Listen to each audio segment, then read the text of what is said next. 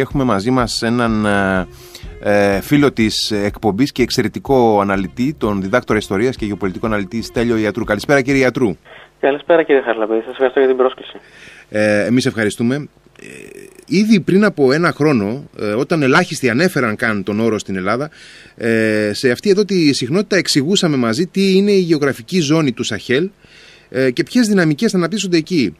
Σήμερα, μετά την υπογραφή της Ελληνογαλλικής Αμυντικής Σύμπραξης, ξαφνικά όλοι μιλούν για το Σαχέλ, αλλά μάλλον ε, πολλές φορές για τους λάθος λόγους, ε, φοβάμαι. Τι αξίζει να έχουμε στο νου μας για αυτή την περιοχή του κόσμου και με ποιους τρόπους η Ελλάδα έχει και μπορεί να αποκτήσει έτσι, παρουσία στην περιοχή; Λοιπόν, ε, είναι μια περιοχή η οποία είχε σημασία για την ε, ε, Ελλάδα ε, όλο αυτό το, όλα αυτά τα χρόνια, όλο αυτό το διάστημα, αλλά εμείς ήμασταν απορροφημένοι με την ανόρθωση της οικονομίας μας σε αυτό το απέραντο λογιστήριο που είχε καταστεί η Ευρωπαϊκή Ένωση. Και όσο ασχολιόμασταν όλοι στην ε, ζώνη του ευρώ με την ε, συγκράτηση του ευρώ έτσι, σε υψηλό επίπεδο, ε, η ιστορία εξελισσόταν. Άλλες δυνάμεις δηλαδή, η Κίνα για παράδειγμα, ε, η οποία έχει κλείσει συμφωνίες με όλες τις αφρικανικές χώρες πλην της Σουαζιλάνδης, και η ε, Τουρκία του Ερντογάν ε, ε, αφιέρωσαν το μεγαλύτερο μέρος αυτών των 10 περασμένων ετών να στείλουν συμφωνίες σε αυτήν εδώ τη ζώνη η οποία ε, είναι πάντοτε ασταθής και για να, το, για να το κάνουν αυτό για να αυξήσουν την επιρροή τους.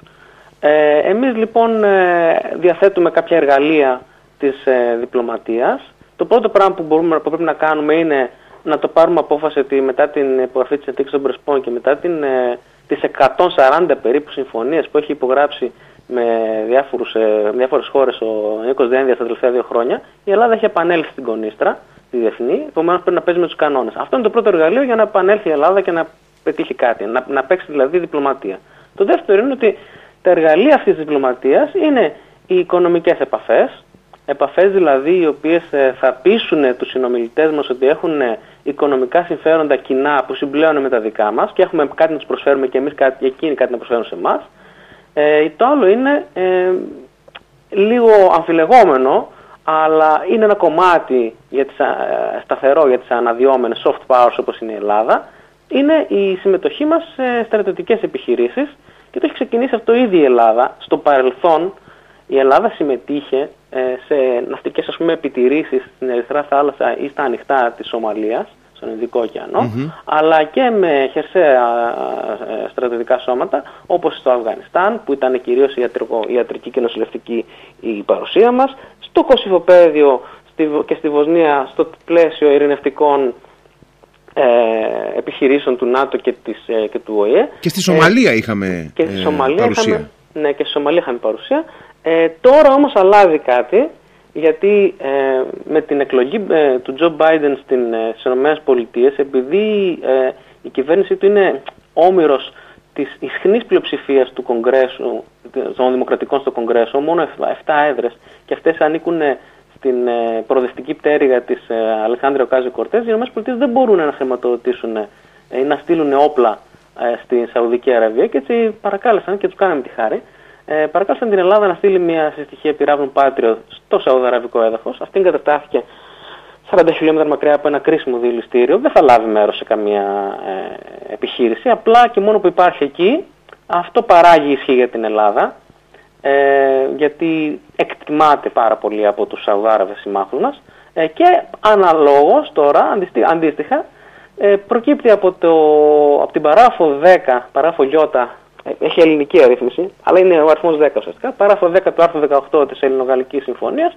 Ε, η συμφωνία της ελληνικής κυβέρνησης με τη Γαλλική να συμμετάσχει σε ενδεχόμενες, σε ενδεχόμενες στρατιωτικές επιχειρήσεις ε, κοινού συμφέροντος ε, με τη Γαλλία στη ζώνη του Σαχέλ. Συγκεκριμένα, η, παρά, η παράγραφος του άρθρου 18 ε, που γενικά θέλω να πω κάτι για τη συμφωνία αυτή.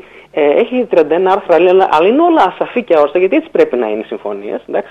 Να, έχουν, να παρέχουν το περιθώριο στις κυβερνήσεις να ληφθούν μέσα αυτό. Η παράφο λοιπόν αυτή προβλέπει συμμετοχή σε κοινές αναπτύξεις δυνάμεων ή αναπτύξεις σε θέατρα επιχειρήσεων προς υποστήριξη κοινών συμφερόντων, λέξη κλειδί, όπως για παράδειγμα συνεχίζει, της υπογαλλική δίκηση επιχείρησης του Σαχέλ. Αυτή είναι η παράφος 10 κρίσιμη, η οποία ακούστηκε και, στο, και στη Βουλή πρόσφατα, στη συζήτηση των πολιτικών αρχηγών για την κύρωσή της. Ναι, ναι, όπου ακούσαμε ότι εμείς πρέπει να περιμένουμε βοήθεια από τη Γαλλία, αλλά δεν πρέπει σε καμία περίπτωση να, να συνδράμουμε τη Γαλλία που, πουθενά. Ναι, αυτά τα πράγματα δεν συμβαίνουν στην παγκόσμια διπλωματική. Ναι, φοβάμαι πως όχι, ναι. Η Ελλάδα από την. μια και διάγουμε αυτό το, το επαιτειακό έτος του, του 1821, ε, η Ελλάδα από τη γέννηση του ελληνικού βασιλείου ε, αρνιόταν να ενταχθεί στην, ε, στο διεθνές σύστημα ασφαλείας που είχε δημορφωθεί μετά τους Ναπολεόντους πολέμους. Ε, για ένα διάστημα μικρό, ε, στα χρόνια δηλαδή της Πρωθυπουργίας του Ελευθέρου Βενεζέλου το 1910 και εξής, η Ελλάδα έπαιξε με τους κανόνες, ε, ανέλαβε δεσμεύσεις στο πλαίσιο της διεθνούς διπλωματίας με τους ε, βαλκανικούς γείτονές της, σε ένα περίεργο πλέγμα, υβριδικό πλέγμα διμερών συμφωνιών με Σερβία, Μαυροβούνιο, Βουλγαρία ε, και διπλασίασε την Ελλάδα, το, την έκταση της Ελλάδας της χώρας, ε, στον πρώτο και Βαλκανικό πόλεμο. Ε, αυτές οι συμφωνίες δεν ήταν καθόλου σαφείς. Ήταν συνήθως προφορικές, ήταν χειραψίες κυρίων, ήταν κάποια τηλεγραφήματα μεταξύ των Ministry Plenipotentiaire που λέμε, των πληρεξούσεων ε, διαπραγματευτών. Υπήρχε και μια γραπτή συμφωνία απογεγραμμένη, δηλαδή αυτή η συμφωνία που έχουμε στα χέρια μας τώρα με τους Γάλλους είναι πάρα πολύ ε, συγκεκριμένη και απορώ γιατί ε, οι άνθρωποι εδώ στην Ελλάδα βάλανε, βάλανε μόνο τους χέρια τους στα μάτια μας να ε, ζητάμε επιπλέον διευκρινήσεις. Αυτή η συμφωνία ε, έχει αυτή την παράγραφο μέσα, σε αυτό το άρθρο, το οποίο θα ήθελα λίγο να το σχολιάσω. Είναι ένα άρθρο αποθέτης όπως το αποκαλώ, δηλαδή είναι ένα κειμενικός, ένας κειμενικός λάκκος τα λέγαμε, που σκάφτηκε προκειμένου, πετώντας μέσα του μια σειρά από πολλές πολλές ασαφείς ρυθμίσεις για συνεργασίες, αμυντικές, ασκήσεις κτλ. Ε, επιχειρείται να συγκαλυφθεί τεχνιάτο τι πράγμα, η βαρύτητα αυτής εδώ της πρόβλεψης. Αυτό θέλανε οι Γάλλοι. Δηλαδή όλο το άρθρο θα μπορούσε να είναι αυτή η πρόβλεψη. Αυτή η πρόβλεψη δεν είναι κακή, είναι πάρα πολύ καλή για την Ελλάδα, γιατί φανερώνει ότι οι Γάλλοι μας ε, παίρνουν στα σοβαρά. Η Ελλάδα είναι μια χώρα που φαίνεται να έχει δύναμη, αλλά η δύναμη από μόνη της, ξέρετε, δεν, δεν, δεν λέει τίποτα. Η δύναμη πρέπει να εφαρμοστεί σε ένα πεδίο για να παράξει έργο. Και η μεταβολή του παραγόμενου έργου πάνω στη γραμμή του χρόνου ονομάζεται ισχύς. Δηλαδή, εμείς θέλουμε ισχύ να έχουμε, όχι δύναμη μόνο. Η Γαλλία λοιπόν εδώ πέρα λέει ότι εγώ την θεωρώ την Ελλάδα έναν ε, αξιόπιστο σύμμαχο και θα ήθελα την ε, συνδρομή της. Τώρα όμως, υπάρχει αυτός ο φόβος, ο καταπληκτικός που ακούσαμε στη συζήτηση στη Βουλή ότι θα, θα πεθάνουν ελληνόπαιδες και θα κουβαλάμε φέρτρα πίσω. Ε, πρέπει εδώ να διευκρινίσουμε ότι αυτή η επιχείρηση, η επιχείρηση Μπαρχάν, η γαλλική, η οποία ξεκίνησε το 2000, τον, τον Αύγουστο του 2014 στο Τσάντ ε, του Σαχέλ. Το Σαχέλ είναι μια έκταση, θα μιλήσουμε ίσως αργότερα αν έχουμε χρόνο, μια έκταση αχανής ε, που οι, οι πέντε κυριότερες χώρες είναι εκεί η Μπουρκίνα Φάσο, το Τσάτ, το Μάλι, η Μαυρετανία και ο Νίγηρα. Ναι, ξεκινάει από τον Ατλαντικό και τελειώνει στη. Μέσα στην, στο... στην Αιθιοπία και την Ερυθρέα. Ναι, ναι, ναι, στο κέρα ναι. της Αφρικής. Ναι. Αυτή λοιπόν η επιχείρηση Μπαρχάν ξεκίνησε στην αρχή ως επιχείρηση Σερβάλ. Ε, είναι ένα παιδί του.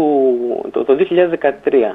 Είναι ένα παιδί του Ζαν Ιβ Λεντριάν, του τότε Υπουργού Άμυνας του Ολάντ, που σήμερα είναι Υπουργός ε, Εξωτερικών της, ε, του μακρον Λοιπόν, αυτή η επιχείρηση Σερβάλ πέτυχε ε, να διώξει το Νταές του Μάλι, δηλαδή το Ισλαμικό κράτος του Μάλι, να το διαλύσει και κατόπιν λόγω της επιτυχίας του οι G5 του, του Σαχέλ, δηλαδή η Μπουρκίνα Φάσο, το Τσάτ, το Μάλι, η Μαυρετανία και ο Νίγερας, ζήτησαν από τους Γάλλους την επέκτασή της και για, τις δικές, για τη δική τους άμυνα. Και εδώ φτιάχτηκε η επιχείρηση Μπαρχάν, ε, η οποία ήταν και, είναι και, είχε και, μια, και ένα αδελφάκι την επιχείρηση Επερβιέ στο Τσάντ.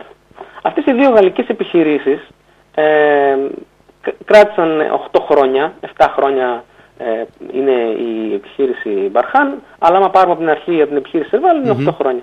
Λοιπόν, αλλά έχει ανακοινωθεί από τον Ιούνιο του, 2000, ε, του 2021 από τον Ιούνιο που μας πέρασε δηλαδή, ότι πρόκειται η γαλλική δύναμη να μειωθεί κατά το ίμιση και μέχρι το, το τέλος του πρώτου τριμήνου του 2022 να αποχωρήσει όλος ιερός. Γιατί; Διότι υπάρχουν εσωτερικές πιέσεις στη Γαλλία λόγω του ότι έχει δεχτεί τρομοκρατικά χτυπήματα, θυμάστε, από κεφαλισμούς και τα λοιπά δημόσιους από Ισλαμιστές τρομοκράτες και και γιατί δεν συνεργάζεται καλά με αυτά τα καθεστώτα στην περιοχή. Και έρχονται και εκλογές στη Γαλλία προεδρικέ. Και τον Απρίλιο έχουμε εκλογές. Ναι. Οπότε τα χρονικά περιθώρια για να, για να ζητηθεί και να συμμετάσχει η ελληνική αποστολή εκεί στη, στο Μάλι, ας πούμε, ή στο Τσάντ, ή στην Πουρκίνα Φάσο, ή στη Σενεγάλη, είναι ελάχιστα. Ε, αυτό δεν αποκλεί βέβαια τίποτα, αλλά μην ξεχνάτε ότι υπάρχει παράγραφος που, η ρύθμιση στην παράγραφο που λέει ότι πρέπει να υπάρχουν και κοινά συμφέροντα. Ε, τώρα, όσον αφορά, όσον αφορά ε, την ε, ελληνική προβολή ισχύως, ε, με τέτοιες επιχειρήσεις θα, θα επιτευχθεί. Δηλαδή, όταν κάποιος αποφασίζει να μετάσχει ε, στο σκηνικό της διεθνούς ε, διπλωματίας, ε, πρέπει να είναι διεθνώς να λάβει και τέτοια ρίσκα. Και ε, αν μου επιτρέπετε μια πολύ μικρή ε, παρέμβολη, ε, πρέπει κάποια στιγμή ε, να σκεφτούμε και να αποφασίσουμε εάν θέλουμε η Ελλάδα να παραμείνει στο διηνεκές ένα κράτος καταναλωτής ασφάλειας ή αν θα μπορεί να εξελιχθεί και σε ένα κράτος πάροχος ασφάλειας. Ναι, είναι, αυτό είναι μια πολύ σωστή παρατήρηση. Ε, η Ελλάδα ε, από τη δεκαετία του 90 και μετά, δηλαδή από την ε, πρωθυπουργία του Κώστα Σιμίτη και μετά, μέχρι, την, και την, μέχρι την ολοκλήρωση της μνημονιακής εποχής, ε, είχε αφήσει τη διπλωματία, της διπλωματία της ε, στον αυτόματο πιλότο, ε, δεν, δεν ε, καλλιεργούσε διπλωματικές επαφές, έλεγε προς όλους κατευθύνσεις εμείς είμαστε, έχουμε φιλικές σχέσεις με όλους, δεν απειλούμε κανέναν και δεν απειλούμαστε και όλους, το οποίο δεν είναι σωστή διατύπωση, να λέμε δεν ανεχόμαστε απειλές από κανέναν, το αφήνω αυτό στην άκρη όμως. Ναι, ναι. Γιατί ακούστηκε μες στη Βουλή αυτό και είναι, κα... είναι μια ανακρεβολογική είναι κακή διατύπωση. Ναι, διατύπωση. Ναι, ναι, ναι. Λοιπόν, και ε, τώρα που ε, μετά την ε, ε, εκδήλωση του ερντογανικού επεκτατισμού με το τουρκολιβικό μνημόνιο, ε, δεν είναι μόνο η Ελλάδα που αφυπνίστηκε βέβαια, είναι και ο γενικότερα ο αραβικός κόσμος ε, και άλλες δυνάμεις, ακόμα και η Ινδία ας πούμε, ε, που είδε τον Ερντογάν τον, τον Γενάρη και τον Φλεβάρι του 2020 να βγαίνει ανοιχτά στο πλευρό του Πακιστάν και να την κατηγορεί για διάφορα απίθανα πράγματα. Ε, οπότε βλέπουμε μια σειρά από δυνάμεις οι οποίες ε, και με την ε, υπογραφή των Αβραμικών συμφωνιών, δηλαδή συμφωνιών ανάμεσα στη, στο, στις ΗΠΑ, το Ισραήλ, τα Ηνωμένα Αραβικά Εμμυράτα, το Μπαχρέιν και κάποιες δηλώσεις από το Ομάν, το Σουδάν, ε, βλέπουμε ότι υπάρχουν διάφορες, σχηματίζονται διάφορες συσπηρώσει, οι οποίες μέσα εντάσσεται, διπλωματικές συσπηρώσει, οι οποίες εντάσσεται μέσα η Ελλάδα. Ε, η Ελλάδα έχει ήδη ενταχθεί μέσα σε μια πρωτοβουλία επί Μάικ Πομπέο που ονομάζεται 3 συν 1, που φτιάχνει έναν ε, οχυρωματικό περίβολο της Δύσης απέναντι στην ανερχόμενη Ισλαμική φυσιογνωμία της ε, μετακεμαλικής ερντογανικής ε, Τουρκίας. Ε, και είναι πραγματικά ελάχιστη αυτή η θυσία που, που καλούμαστε να κάνουμε. Πρέπει να αναρωτηθούμε και κάτι ακόμα για ποιο λόγο αγοράσαμε μπελαρά, δηλαδή φρεγάτες που είναι για blue waters, μα, μα για να μπορούμε να μετέχουμε σε, σε τέτοιες αποστολές μακρινές από την, ε, από την ε, εθνική κοιτίδα. Ε, και αυτό ε, μπορεί να ακούγεται επικίνδυνο. Στην πραγματικότητα είναι ένα αλληλογισμένο, είναι ένα αλληλογισμένο ρίσκο που πρέπει να αναλάβουμε, ε, γιατί φανερώνει ότι ε, μας βρίσκουν όχι βολικούς ηλίθιους, αλλά χρήσιμους ε, και αξιόπιστους συμμάχους αυτές οι σοβαρές χώρες, οι οποίες ε, θέλουν να επιστρέψουν στην περιοχή.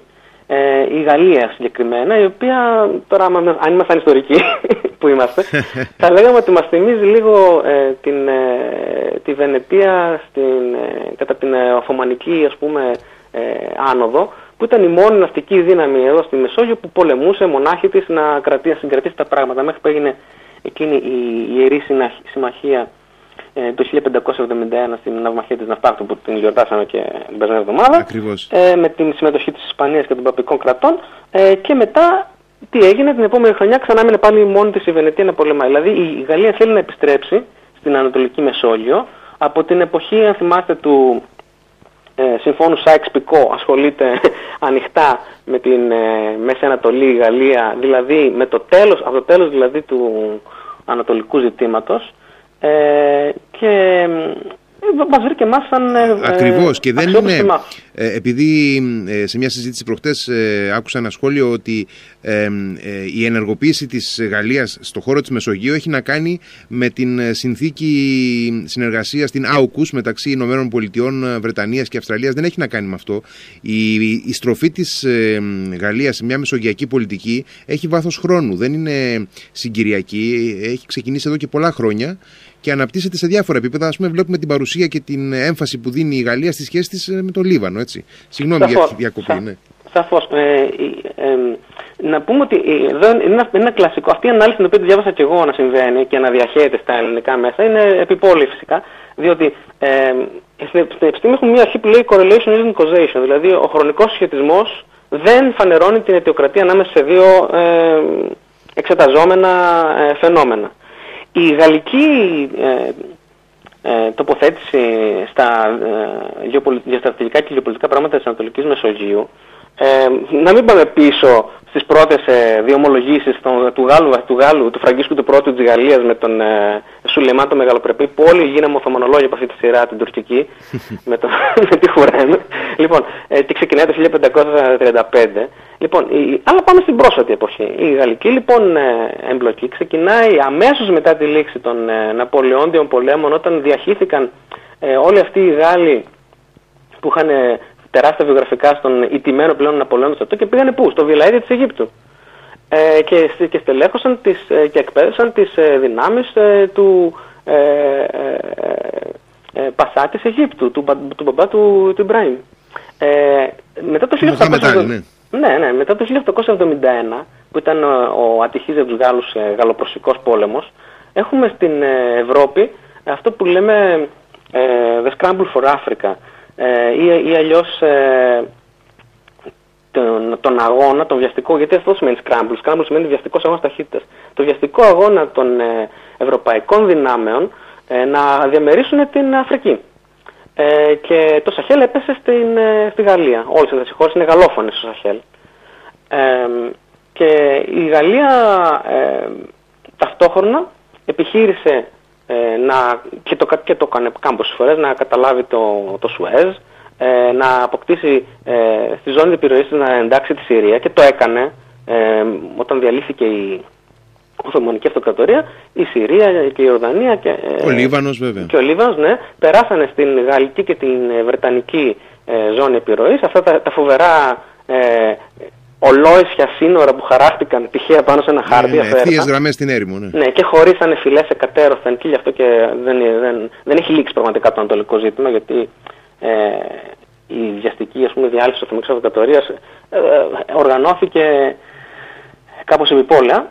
Ε, και η Γαλλία είναι, παραμένει μια δύναμη που όμως ε, κατά καιρούς, ε, λόγω των δικών της ανεπαρκειών υποχωρεί και μετά από λίγο επανέρχεται και στα μέσα, και στα μέσα της δεκαετίας του 50 έχει επιστρέψει το Σουέζ, έχει προσπαθήσει να το, να το, να το και είχε, το, είχε καταλάβει το Σουέζ, να θυμάστε. Τώρα, ε, δεν μπορούμε να ξέρουμε με βεβαιότητα πόσο θα κρατήσει αυτή η δυναμική, γιατί θα υπενθυμίσω ότι πριν από 1,5 χρόνο λέγαμε ότι είχε στραφεί όλη η Δύση απέναντι στον Ερντογάν και τώρα βλέπουμε ότι κάπως αυτό έχει ατονίσει. Ε, ναι, οπωσδήποτε όμως ε, είναι καλό να προσπαθούμε να εκμεταλλευτούμε αυτό το οποίο μας παρέχεται σε κάθε χρονική συγκυρία. Δηλαδή το να αφήνουμε και τις ευκαιρίες να περνούν ε, όπως τα, τα τρένα που λέει το παλιό τραγούδι του Γιάννη Αγγελάκα ε, δεν, δεν, ε, δεν είναι και πολύ ε, σοφό θα έλεγα. Μάλιστα. Καλά το, καλά το επισημαίνετε. Είχε πει ο, ο, ο, πρόεδρος Ομπάμα ότι better is good. Δηλαδή όσοι περισσότεροι, όσοι περισσότεροι ε, συνάπτουν μαζί σου διμερείς συμφωνίες, αυτό επίσης σημαίνει πρακτικά για τους, για τους, για τους ακροατές μας. Όταν βλέπουμε ότι η Ελλάδα έχει υπογράψει ξαφνικά σε δύο χρόνια πάνω από 140 διμερείς και, και τριμερείς και πολυμερείς συμφωνίες, τι σημαίνει αυτό; Ότι έχει αναζητήσει συμμάχους οι οποίοι αποδέχονται ότι τα δικά τους συμφέροντα εξαρτούνται από τη δική μας ευημερία. Αυτό προσθέτει διεθνώς προστιθέμενη αξία στην Ελλάδα, το οποίο εμείς πώς θα το αξιοποιήσουμε; Θα το αφήσουμε έτσι; Λοιπόν, Όλα θα προσφύγουμε πούμε, σε ένα διεθνές δικαστήριο της Χάγης για μια οριοθέτηση θαλασσίων ζωνών, ένα θεωρητικό σενάριο, το οποίο είναι από το διάστημα, όταν θα προσφύγουμε το διεθνές δικαστήριο της Χάγης ε, θα χρησιμοποιήσει κάποιες ε, παραδεδεγμένες δικές του μεθοδολογίες για να, ορίσει, να οριοθετήσει θαλάσσιες ζώνες. Αν αυτή η χώρα που προσφεύγει είναι μια χώρα που δεν έχει κανέναν αντίκτυπο στη διεθνή σκηνή, η απόφαση επειδή έχουμε τέτοια ε, προηγούμενα, δηλαδή ιστορικά δεν ξέρουμε τέτοιες αποφάσεις, όπως για παράδειγμα η ορθέτηση ανάμεσα στην Αιθιοπία ε, και στην ε, Σομαλία και στην Ιεμένη, ε, στην Ερυθρά Θάλασσα, ξέρουμε ότι θα είναι σε βάρος σου. Αν όμως έχει απέναντι της μια χώρα η οποία προσφεύγει, από τις οποίες τα συμφέροντα εξαρτώνται και τα συμφέροντα πολλών πολλών πολλών άλλων χωρών στην περιοχή, το Διεθνές Δικαστήριο της Χάγης δεν σκοπεύει με μια αποφασή του να ανατρέψει αυτές τις ήδη υπογεγραμμένες συμφωνίες, γιατί το Διεθνές Κράτο θέλει σταθερότητα. Δεν θέλουμε μια απόφαση να φέρει αποσταθεροποίηση. Οπότε η Ελλάδα με τις διμερείς συμμαχίες που κάνει, διαφόρων λογιών, εμπορικές, οικονομικές, στρατιωτικές, ε, γεμίζει τα ντεπόζιτά της με επιπλέον αξία και με αυτά τα ντεπόζιτα θα, μπει, θα, πάει, θα πάρει το αυτοκίνητο για να πάει στον δρόμο. Και αυτό θα, θα, αξιο, θα εκτιμηθεί και θα αξιολογηθεί από το Διεθνές Δικαστήριο Και αυτό ισχύει γενικά και για άλλες συμφωνίες που μπορούμε να κάνουμε στο μέλλον.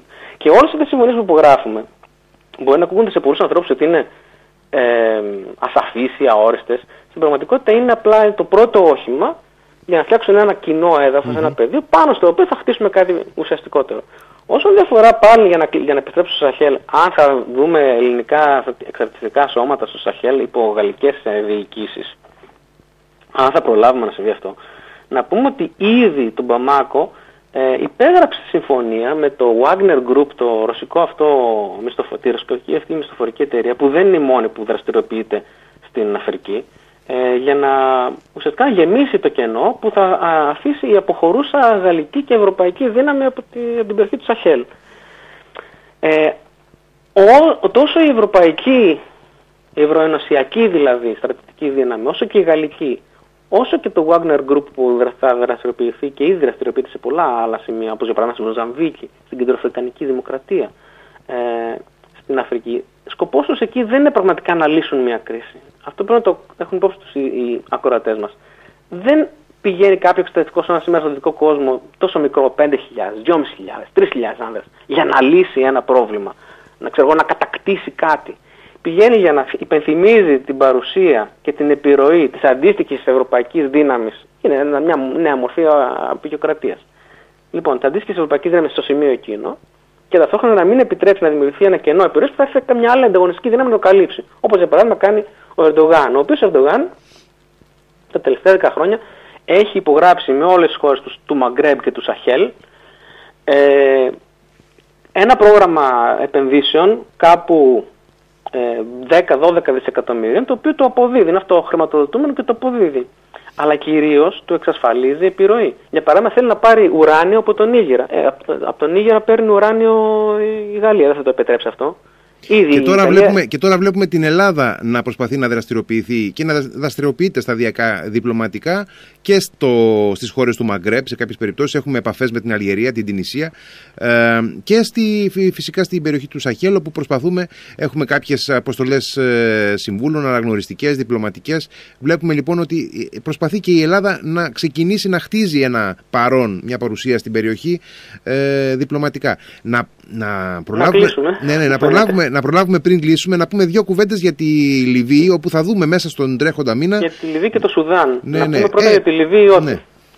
στη, ε, την, την 21η Σεπτεμβρίου ε, απέσυρε το ε, κοινοβούλιο του, της Ανατολής, δηλαδή του τον Μπρουκ, του Αγγίλα Σάλεχ, απέσυρε την εμπιστοσύνη του από την κυβέρνηση Εθνικής Ενότητας του Αμπτελχαμίντ Ντμπέιμπα. Ε, και δεν θα γίνουν εκλογές μάλλον μέχρι τις 24 ε, Δεκεμβρίου όπως είχε προεξαγγελθεί, όπως ήταν δηλαδή η ελπίδα. Εμείς είχαμε πει παλιά ότι δεν θα συνέβαινε ούτε σε άλλε εκλογές γιατί όσο εδρεύουν ξένες δυνάμεις εκεί δεν γίνεται αυτό.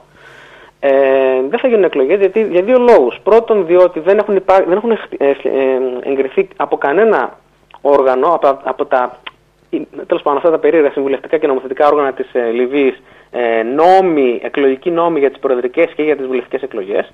Δεύτερον, γιατί παραμένουν οι μισθοφόροι, οι οποίοι στασιάζουν το τελευταίο διάστημα, δεν έχουν απομείνει πολλοί, είναι γύρω στους 8.000 οι οποίοι στασιάζουν γιατί δεν αμείβονται πια από τους από τους, ε, Τούρκους. Έχει κατρακυλήσει η λίρα και παίρνουν 300 ευρώ τη βδομάδα και δεν τους αφήνουν ούτε να τα στείλουν στις οικογένειές τους στην υποσαχάρη Αφρική, ούτε να αποχωρήσουν ήδη.